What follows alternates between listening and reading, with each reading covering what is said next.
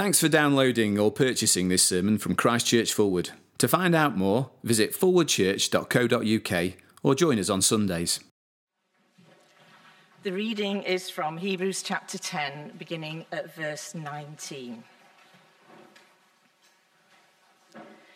Therefore, brothers and sisters, since we have confidence to enter the most holy place by the blood of Jesus, by a new and living way opened for us through the curtain, that is, his body, and since we have a great high priest over the house of God, let us draw near to God with a sincere heart and with the full assurance that faith brings, having our hearts sprinkled to cleanse us from a guilty conscience, and having our bodies washed with pure water. Let us hold unswervingly to the hope we profess, for he who promised is faithful. And let us consider how we may spur one another on towards love and good deeds, not giving up meeting together as some are in the habit of doing, but encouraging one another, and all the more as you see the day approaching. If we deliberately keep on sinning after we have received the knowledge of the truth, no sacrifice for sins is left but only a fearful expectation of judgment and a raging fire that will consume the enemies of God. Anyone who rejected the law of Moses died without mercy on the testimony of two or three witnesses. How much more severely do you think someone deserves to be punished who has trampled the Son of God underfoot, who has treated as an unholy thing the blood of the covenant that sanctified them, and who has insulted the Spirit of grace? For we know him who said, It is mine to avenge, I will repay. And again, the Lord will judge his people. It is a dreadful thing to fall into the hands of the living God. Remember those earlier days after you had received the light, when you endured in a great conflict full of suffering. Sometimes you were publicly exposed to insult and persecution. At other times, you stood side by side with those who were so treated. You suffered along with those in prison and joyfully accepted the confiscation of your property because you knew that you yourselves had better and lasting possessions. Do not throw away your confidence, it will be richly rewarded. You need to persevere so that when you have done the will of God, you will receive what he has promised. For in just a little while, he who is coming will come and will not delay. And but my righteous one will live by faith, and I take no pleasure in the one who shrinks back. But we do not belong to those who shrink back and are destroyed, but to those who have faith and are saved. It is a passage which calls us to keep going despite difficulties, to persevere and not shrink back, to have faith. And how? Well, by lifting our gaze to Jesus and his work for us. It is all because of him. Therefore, because of what he's done, since we have confidence through him, let's take hold of what is ours. Uh, back in chapter 6, uh, we've seen that Jesus is the anchor for the soul. I love that picture, don't you? Uh, because, of course, the boat, whilst anchored, is still tossed around by the storm, still feels every wave as it hits, and yet it knows that it is secure. And so, at a time when the storm hits and you feel rocked by the waves, to have your anchor in place will be a great encouragement. It begins, verse 19. Therefore, since we have confidence, to enter the most high place by the blood of Jesus. And this is the crescendo point of all that has come before, particularly the last five chapters, where this description of Jesus as the one who fulfills and surpasses every aspect of the old temple system has been made clear. And I'm sure that uh, you've been able in the weeks uh, recently to come up with applications each week. But for the writer of Hebrews, Oh, here's when uh, the therefores really start to hit because of all that we've seen of who Jesus is. Now, let us draw near to God. Let us hold on to our hope. Let us spur one another on to love. Uh, all of those, and even the tone of them is encouraging, isn't it? Let us do this because of Jesus. Let us be like this. Uh, they all come in that first paragraph, 19 to 25. But then I think get unpacked um, or contrasted with what the opposite would look like in the rest of our passage today. And all I want to do is uh, think about each in turn and each an encouragement to you of what you can do, what is yours because of Jesus.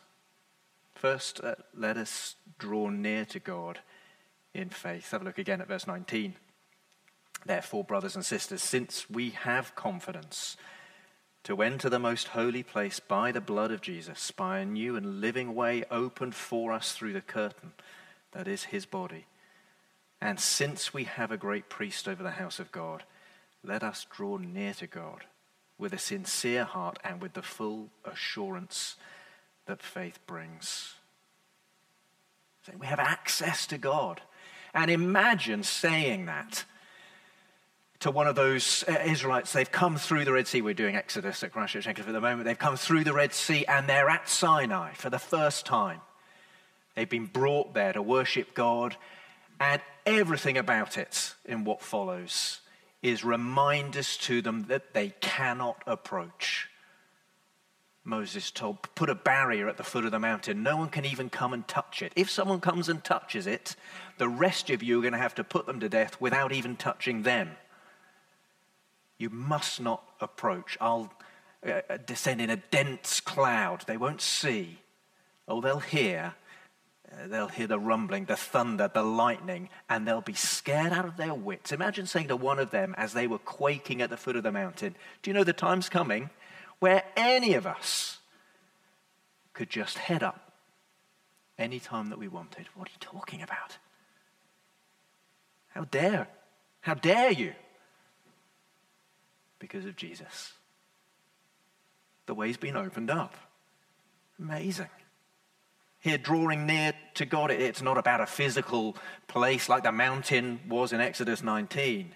It is a move of the heart, isn't it? Through uh, prayer, through worship, enjoying the presence of God.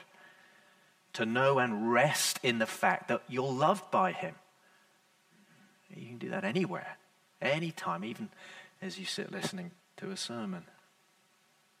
To know that you're at home and welcome with God. I'm married, and um, there comes a, a, time when you first go and meet your in laws. Some of you will have had this experience, others, I'm sure, can imagine it, where um, you're a little bit nervous, and, and you know, hopefully, uh, your in laws, they're trying to put you at ease. You know, you're, you're one of the family now. We want you to be at home here. Call me David, or if you know you're a bit more bold, call me Dad. And uh, how you then react, though, is sort of up to you. You've, you've been welcomed in, but are you going to avail yourself? of now being fully part of the family. Yes, you're only part of the family because of your connection to your spouse, but will you live that or will you always be on edge? oh, I better do the washing up. I better do that. I better do everything. I'm, I'm not comfortable. I'm not going to sit still. No, I won't read the paper. Or will you be one of the family? Because of Jesus, God invites us to be at home with Him. He says, Call me dad. Enjoy it.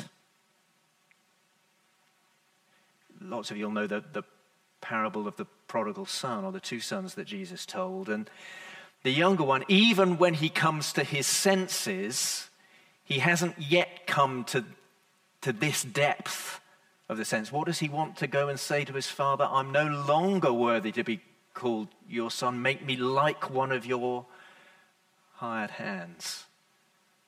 Doesn't think he belongs anymore, and yet what does the father say?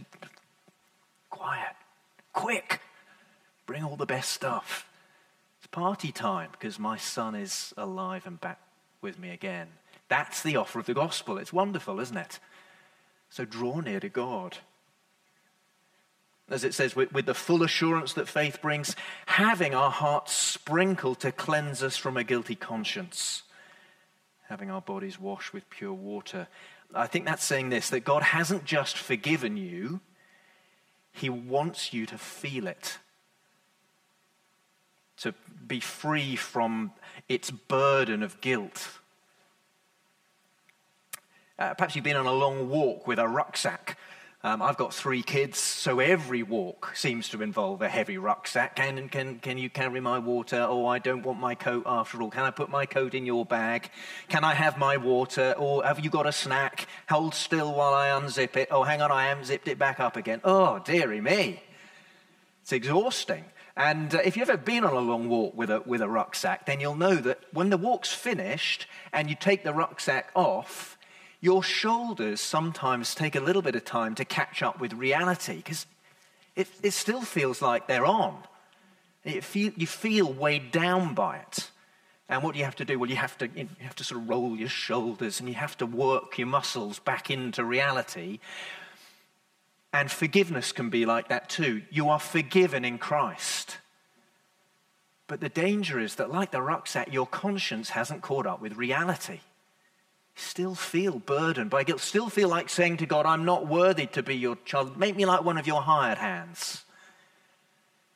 And what Jesus has done for you is better than that. He wants you to roll your spiritual shoulders. How do we do that? Well, by reminding ourselves of who we have a great priest over the house of God, the one whose blood has been shed to make you clean. You don't need to feel guilty before God. Uh, you know you've sinned, but it has been removed from you as far as east is from west. So draw near with the assurance that faith in Christ brings. Have that faith, depend on that blood. Don't be like those in the paragraph that follows, 26 to 31, who who say, I, I, I don't want to be part of Jesus' sacrifice. It's not for me. Well, that's what to this uh, deliberately keeping on sinning after we've received the knowledge of truth is talking about. Or as uh, verse 29 says, to treat as an unholy thing the blood of the covenant that sanctifies. To reject, to reject the one who says, through me, you can draw near. You can be one of the family. You can have your conscience relieved. To say, no, thank you, not for me. If you do that, we've got nothing left to offer you. No sacrifice for sins, no way to be right with God, no way to draw near. No, have faith in the one who makes it possible.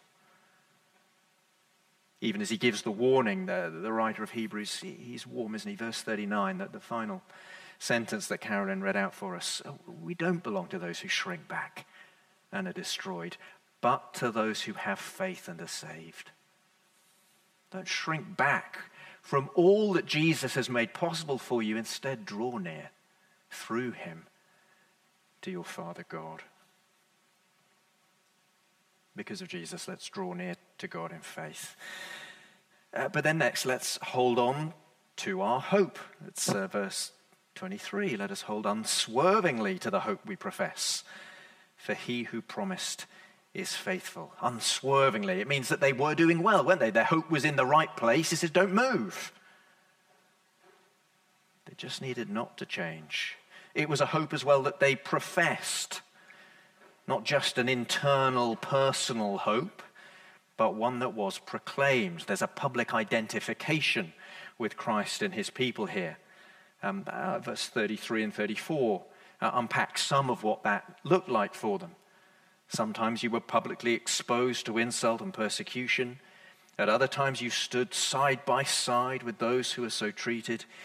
You suffered along with those in prison and joyfully accepted the confiscation of your property because you knew that you yourselves had better and lasting possessions.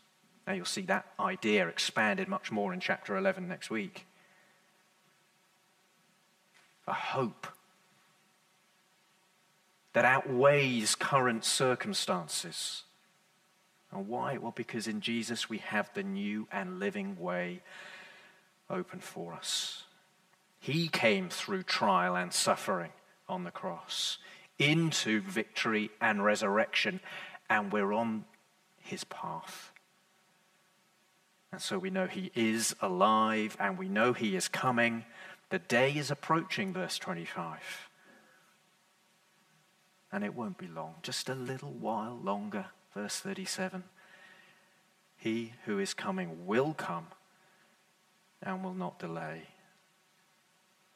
Storms, difficulty, the waves hitting, suffering. Not much more. The end is in sight. Keep going. Don't miss out now on your reward. Hold on to your hope. Have you ever had the frustration of queuing for something for ages and then you've run out of time and you have to leave? Oh, don't do that. Not with the Christian life. Stay in line. Jesus is risen. The living way is opened up. His return date has been set. Keep holding on to him. I've often been to uh, London and on the Underground, but a couple of times I've done it with young kids and it is hair raising as an experience, especially when it's one of those really crowded platforms and one of those tubes that's so full that you feel like you need a bit of a run up to even barge your way in. And so, what do you say to the little one? You say, Do not let go of my hand. And you, and you grip them to the point of, Ow! And then you try and get in. And you're aware that in there, you might not even be able to see them with shoulders everywhere, and they're down here with knees everywhere.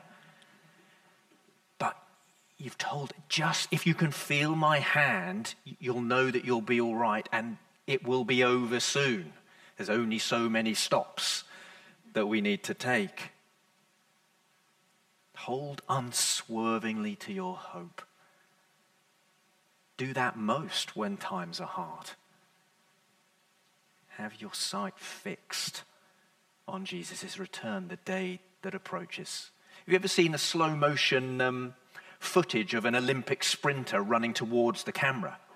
It's incredible. I mean, just the energy of it. You can see their sort of limbs pumping, the muscles are rippling, even their face is being sort of pulled by the, the force of the pressure of them running and yet their eyes are eerily still, unmoving, unblinking, focused on the finish line.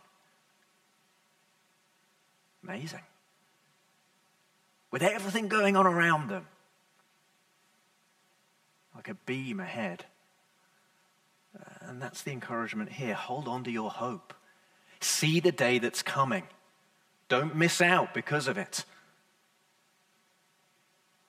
Don't let what is going on around you distract you from what is before you. Don't let today make you miss out on that coming day of Christ.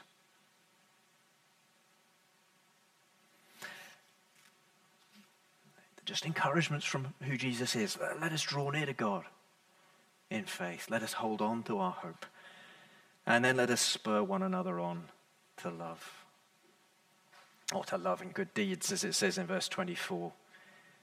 You need to keep going. Uh, my wife Helen, she fell uh, when she was running uh, about seven weeks ago now and broke her arm just below the wrist. And uh, all sort of bandaged up and then plastered up. And uh, two weeks ago, tomorrow, the plaster came off. And, oh, just the effect that it being stuck for weeks has had. It's dreadful. Um, muscle wastage, and her hand had sort of seized into position, and it's taking ages actually to sort of loosen. And her fingers, you know, wasn't that wasn't where the break was, but the fingers have come out in sympathy, and now her shoulders come out in sympathy as well. And because she's sleeping awkwardly and takes more of the bed than she used to, um, uh, my neck's now a bit stiff too, all because she broke her, her arm. And, and that's the way that it is. The way that it is with, with our bodies, it's the way that it is with the church body as well. We need to spur one another on. It has an impact when one of us is, is weak or, or damaged or hurting. So you need to keep living out your faith in Christ and helping each other to do the same. You're loved by God. You're right with God. You can depend on God. Now let those truths shape you. You face a time when unity will take effort. Of course, it always takes effort. Ephesians 4:13 make every effort to keep the unity of the spirit in the bond of peace. But there will be seasons where it's harder work than others. You know, keep meeting together. That's one example in verse 25. Don't give up as some do. It should come as no surprise to us that after a, a pandemic that's seen us shut away from each other more than normal, it's been harder to keep going as a Christian more than normal. Because it's been harder to be alongside those who would help you. So encourage one another. Oh, what you're doing is brilliant. If you thought of doing this, you'd be great at it. Here's the truth about Jesus I thought you'd appreciate today. Let us spur one another on. Only it doesn't actually say that, does it? It says, let us consider how to spur one another on. Because it requires thought. And yet, if I can say this, it, the thought doesn't count. Sometimes people say that, don't they? Oh, I booked a restaurant for us to go out this evening, but they've just called to say sorry that they've had to cancel. Oh, don't worry, it's the thought that counts. So I could sort of agree with it there.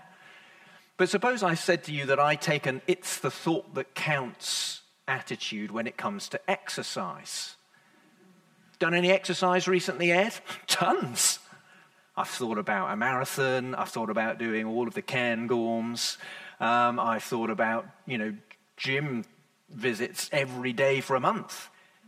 Well, okay, but you do know that the thought doesn't count, don't you? What? I thought it was the thought that counts. The thought doesn't count with exercise. The thought doesn't count with spurring one another on. But it does require thought. So um, I was told I had 20 to 25 minutes, but I'm going to give you one back, a bit like cash back at the supermarket. You're going to have a minute back and this is what I want you to do with it. I want you to think of one thing you can do for one other person one day this week that would spur them on and be an encouragement. One thing, one person, one day. And you've got one minute.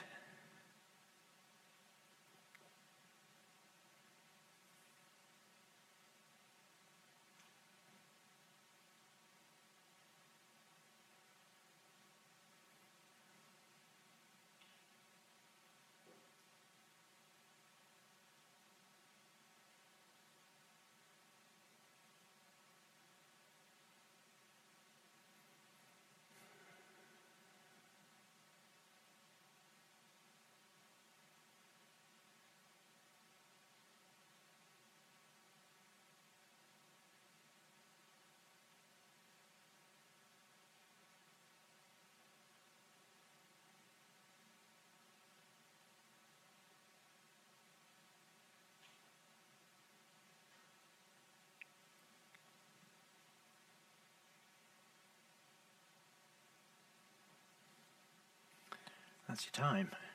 I bet you thought of something. I bet if we went around the room, there'd be a whole load of different ideas. It's only a minute. It's not hard, but it does take thought. But remember, the thought doesn't count. You've had the thought. If you're in a small group, little early warning, the last question that I wrote is checking whether or not you've done it. So uh, there you go. You'll be uh, able to encourage each other to encourage each other midweek. Spur one another on in love. Why? Because of Jesus, we have a glorious Savior, a high priest, so much better than all of the shadows that he fulfills. And what he's done for us is amazing. They wouldn't have believed the description of it back then if you told them what was going to be available to us in Christ. So now enjoy it. Draw near to God. Don't let go, but hold on to that hope and spur one another on together. Let me lead us in a prayer. Heavenly Father, thank you that we do have Jesus. Thank you that his blood has been shed, his priestly work finished, his resurrection life begun. Help us to have the assurance that he gives, to be at home in your presence and enjoy it, to know the day that is coming and to live for it, and to love each other and to encourage and be encouraged to live out what it is to be your people. We ask it in Jesus' name. Amen.